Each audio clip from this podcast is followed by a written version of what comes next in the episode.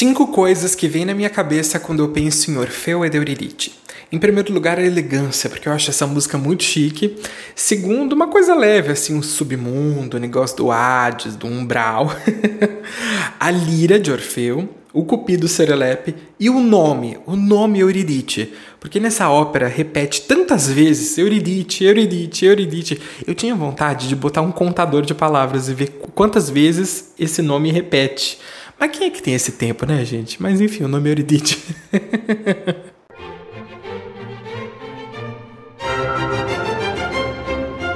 Olá, queridos amantes da ópera, eu sou o Lucas Speck e esse aqui é o Entre Notas e Dramas, um canal multiplataforma para divulgação de ópera.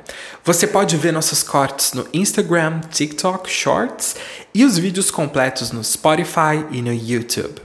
Hoje embarcaremos em uma jornada para explorar a beleza da simplicidade da ópera Orfeu ed Eurídice de Christoph Willibald Gluck. Preparem-se para mergulhar nas profundezas dessa obra-prima, desvendando os segredos da sua música e da sua história.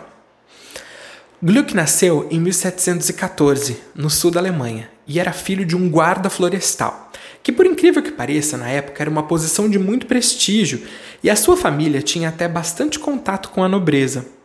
Com grande inclinação para as artes e para a música, ele foi mandado para estudar em Praga e, seis anos depois, ele foi continuar seus estudos de música em Milão. Foi lá, em 1741, que ele estreou a sua primeira ópera, Artaserse. Os próximos anos foram dedicados para viajar à Europa tocando ópera com companhias. Em 1754, ele se tornou Kapellmeister, maestro, de capela, da corte de Leopoldo II, em Viena, e foi lá, alguns anos mais tarde, que ele estreou o nosso Orfeu Eurídice. O sobrenome dele é lindo, né? O sobrenome do Gluck, porque Gluck em alemão significa felicidade. Gluck tinha uma ligação notável com Marie Antoinette, a arquiduquesa da Áustria que se tornou rainha da França. Gluck era o compositor favorito de Marie Antoinette e ele a influenciou profundamente no seu gosto musical. Com a benção da rainha, Gluck assinou contrato com a Opéra de Paris para estrear seis novos títulos, sendo o primeiro a ópera Iphigénie Onolide, em 1774. Eles tinham uma forte conexão e Gluck até mesmo adaptou suas óperas para atender ao gosto da rainha. A sua colaboração contribuiu para popularizar o estilo da ópera reformista de Gluck na corte francesa e teve um impacto significativo na cena musical da época. Depois de alguns anos, com idas e vindas entre Paris e Viena, em 1780 ele decide retornar a Viena definitivamente por conta de um derrame e foi lá que ele faleceu em 1787. Orfeu ed Eurídice é uma ópera composta por Gluck em parceria com o libretista Ranieri di Calzabigi, e ambos se inspiraram na mitologia grega no mito de Orfeu e Eurídice. A ópera estreou no Burgtheater em Viena em 5 de outubro de 1762. Orfeu é um marco. A obra revolucionária de Gluck olha ao mesmo tempo para as raízes da ópera, com o mito de Orfeu, que é patrono da arte lírica. O canto lírico se chama assim por causa da lira de Orfeu, mas também traça um novo rumo para a ópera do iluminismo com a sua reforma e ainda exerce uma influência imensa na composição dramática, desde Mozart até Wagner e por que não dizer até os compositores de hoje em dia. Orfeu ed Eurídice teve 19 apresentações apenas no ano da sua estreia em Viena e em menos de uma década podia ser ouvida por toda a Europa. Vale aqui lembrar que não tinha internet, então isso quer dizer que a fama correu e os teatros locais estavam realizando produções dessa ópera. Entre os admiradores dessa, dessa ópera estavam Marie Antoinette, Voltaire, Rousseau, pouca coisa assim. E a ópera catapultou Gluck para a fama internacional. No entanto, o mérito dessa explosão não pertence apenas ao compositor, mas também ao libretista. De Calzabide, que já havia escrito sobre os seus ideais reformistas, era um grande crítico do Metastásio, que era na época uma sumidade quando o assunto era libreto e escrita dramática. Cinco anos depois, a dupla vai escrever a ópera Alceste, cujo prefácio se tornou muito mais importante na história da música do que a própria ópera. no prefácio, a dupla expõe sua abordagem revolucionária para a ópera. Eles argumentam que a música deve servir ao drama e às emoções dos personagens, em vez de ser um mero veículo para exibições vocais virtuosas. Gluck busca simplificar e aprimorar a ópera, eliminando o que ele chamava de excessos ornamentais. Ele defende que a música deve ser subserviente à poesia e ao enredo, com o objetivo de expressar emoções de forma direta e sincera. Esse prefácio é hoje considerado uma declaração fundamental do estilo operístico reformista de Gluck e teve um grande impacto no desenvolvimento da ópera clássica. Um dos elementos da reforma era eliminar a tradicional área da capo, que é uma área que tem um trecho A, o trecho B e depois repete o trecho A com variação. Isso porque ele considerava que essa repetição prolongada ia enfraquecendo o drama, e era crucial que essas palavras fossem expressas de forma simples e direta, transmitir a mensagem da cena sem interrupções para a exibição de virtuosismo vocal. Voltando para nossa ópera, Orfeu ed Eurídice, ela é considerada a primeira de uma série de óperas desse movimento que ficou conhecido como Movimento Reformista de Gluck. Na sua versão inicial, Orfeu ed Eurídice era em italiano e contava com o famoso castrato contralto Guadagni no papel principal, e esse cara era o mesmo para quem Handel havia escrito as áreas dos oratórios Messias e Sansão, ele não era pouca coisa não, viu? Cerca de sete anos depois, em 1769, Gluck transpôs grande parte da música de Orfeu para notas mais agudas, isso para acumular a voz do castrato soprano Giuseppe Milico. Mas em termos dramáticos, a obra continuou praticamente a mesma. Quando nós vamos para os livros de história, nós encontramos muitas afirmações de como essa ópera foi revolucionária, foi um marco, de como a trama foi desenhada de forma a tudo soar mais natural, buscando a tal da beleza da simplicidade. Mas quando nós vamos para as casas de ópera assistir Orfeu e Eurídice, geralmente a gente pode ver coisas soando um pouco diferentes muita coloratura, cadências exageradas, tudo que o próprio Gluck buscava se desvencilhar naquele momento. Existe uma explicação para essa pataquada. Aquilo que geralmente é apresentado nas casas de ópera mundo afora não corresponde à obra original, audaciosa e inovadora do Gluck. Na maioria das situações, o que se ouve é uma versão posterior, uma reinterpretação do Berlioz, do Liszt, de algum outro compositor que seja, ou até mesmo uma fusão de diversas versões, todas elas tendo a consequência da diluição da concisão do impacto do drama original, todas, sem exceção. Em Orfeu, os trechos musicais eles foram interligados para criar uma narrativa musical mais fluida do que era comum nas óperas do início do século. Além disso, a orquestra tocava constantemente, eliminando os recitativos secos que poderiam interromper a continuidade dramática. Gluck acreditava que a ópera italiana precisava passar por uma espécie de purificação, afastando as distorções causadas pelo que ele considerava serem cantores egocêntricos e compositores autoindulgentes. Tem muita problemática aí, a gente não vai entrar nesse campo hoje porque não dá tempo, tá? Mas como eu comentei, o próprio Gluck deixou mais de uma versão do seu Orfeu. Doze anos depois da sua estreia, em 1762, Gluck readaptou a ópera para se adequar aos gostos da audiência parisiense na Académie Royale de Musique, com um libreto de Pierre-Louis Molin. E nessa versão, várias alterações foram feitas, tanto na seleção de cantores quanto na orquestração, para atender os gostos maneiristas franceses. Além de traduzir a ópera para o francês, o que exigiu uma revisão da maioria dos recitativos, Gluck redesenhou o papel de Orfeu para ser interpretado por um tenor agudo, uma vez que os franceses não tinham nenhum apreço por castrate, a não ser que fosse na Chapelle Royale. Isso resultou em uma representação mais heróica do semideus Orfeu, em contraste com o timbre etéreo dos castrati.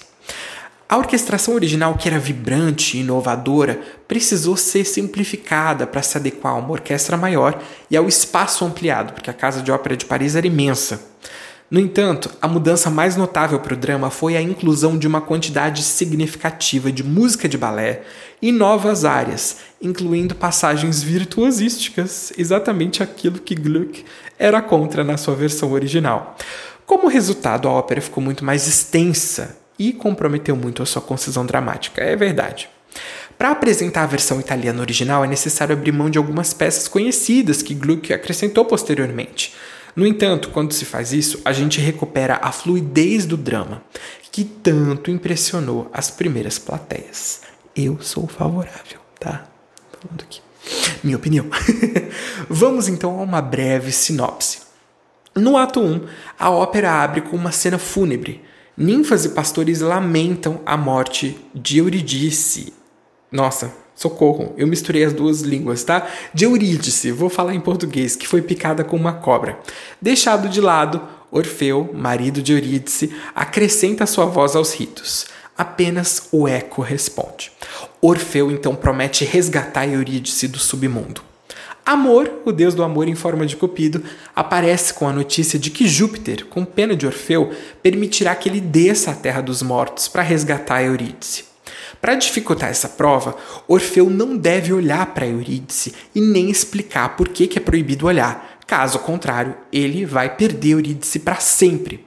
Orfeu concorda e inicia sua viagem. No segundo ato, fúrias e fantasmas tentam negar a passagem de Orfeu ao submundo, mas a beleza do seu lamento os suaviza e os aplaca. Ele finalmente tem permissão para acessar os campos elíseos. Orfeu fica então emocionado com a beleza da paisagem. Heróis e heroínas trazem Eurídice até ele. Sem olhar para ela, ele a leva embora. Terceiro ato. Orfeu conduz Eurídice ao mundo superior, proibido de olhar para ela. Lembre-se, Orfeu não consegue explicar para ela o que está acontecendo, então Eurídice entra em pânico ao pensar em uma vida sem o amor de Orfeu. E ele, desesperado, olha para ela. Ela morre novamente. Angustiado, Orfeu se pergunta como que pode viver sem ela. E aqui nós temos a área mais famosa dessa ópera, que farò senza Euridice. Então ele decide que sem ela ele vai se matar. Mas Amore aparece, segura a mão de Orfeu e, em resposta ao profundo amor e devoção de Orfeu, revive Eurídice pela segunda vez. Olha a pataquada. Orfeu, Eurídice e Amor as ninfas, os pastores, todo mundo termina celebrando o poder do amor e o amor e o amor para cá, o amor para lá. Achou o final estranho? Porque é mesmo, tá? no mito grego, a história de Orfeu termina de maneira trágica. É uma narrativa que se destaca não apenas por homenagear o poder da música, mas também mostrar as falhas da humanidade. No entanto, no final da ópera, Eurídice é repentinamente trazida de volta à vida pelo amor. O próprio Gluck sabia que isso era uma pataquada e deixou por escrito a sua insatisfação com esse final. Ele abriu uma concessão aos gostos teatrais da época e não foi capaz de manter a ideia mitológica original. Esse final feliz é bem estranho para a mitologia grega, mas é bem comum para os ideais iluministas. Pensa aí de cabeça em quantas óperas de Mozart terminam em pizza e quantas terminam na fossa. Você vai ver que o número é bem díspare. A principal meta da reforma de Gluck era mostrar as emoções dos personagens de forma direta e honesta. E isso acontece antes do final feliz. Nós sentimos a intensa paixão de Orfeu na sua canção Que farò senza Eurídice, depois de perder a sua amada. A curiosidade aqui é que essa área ela é escrita em tom maior, o que é geralmente linkado com afetos mais alegres, né? Mas é realmente muito emocionante essa área, muito bonita. A música de Gluck foi muito influente para a ópera do século seguinte. Berlioz e Wagner admiravam seus dramas. O seu nome hoje é posto lado a lado com o de Mozart, quando o assunto é ópera do século XVIII. Rousseau, aquele mesmo, tá? O escritor, filósofo, compositor, viu nas óperas de Gluck como o começo de uma nova era, e o público da época consideravam essas obras, o público considerava essas óperas revolucionárias. Orfeu, como eu comentei para vocês, foi escrito para um castrato contralto. Euridice e Amore são para sopranos.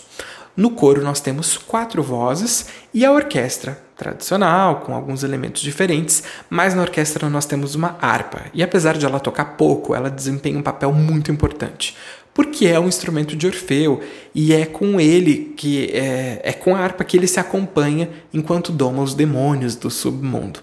Mas eu estou chamando a atenção de vocês para a orquestra porque a orquestração é incrível. Ela pode parecer simples para a gente hoje que já conhece a música do século XIX, mas pensando no que Gluck tinha como referência, Orfeu é muito inovador. Ele consegue utilizar uma ampla gama de cores na instrumentação, evocando as imagens do submundo, a beleza dos campos elíseos, os sons da natureza. Eu li, me desculpem, eu não lembro onde que eu li, mas eu li que na área Kepurocel, é, quando Orfeu deslumbra os campos elíseos, o Gluck cria um halo com o som da orquestra. Com as pequenas figuras brilhantes do, do cello e da flauta e a costura pela melodia do oboé, depois que você lê isso, é impossível você desver esse halo quando ele entra em Kepurocel. É muito bonito. As cenas de balé nessa ópera elas são cruciais porque elas interligam todas as outras cenas, criando uma ideia de fluxo que tem a ver com a proposta reformista de Gluck. A utilização da voz de forma mais simples e dramática também é um elemento de destaque. O coro é evocativo em todas as suas representações, seja nos lamentos do primeiro ato, a fúria e os monstros do Hades, ou os pastores alegres no final do ato 3. O coro, que era um elemento essencial da tragédia, aqui parece honrar suas origens, pontuando as emoções das cenas e comentando todo o arco dramático. Que beleza, né?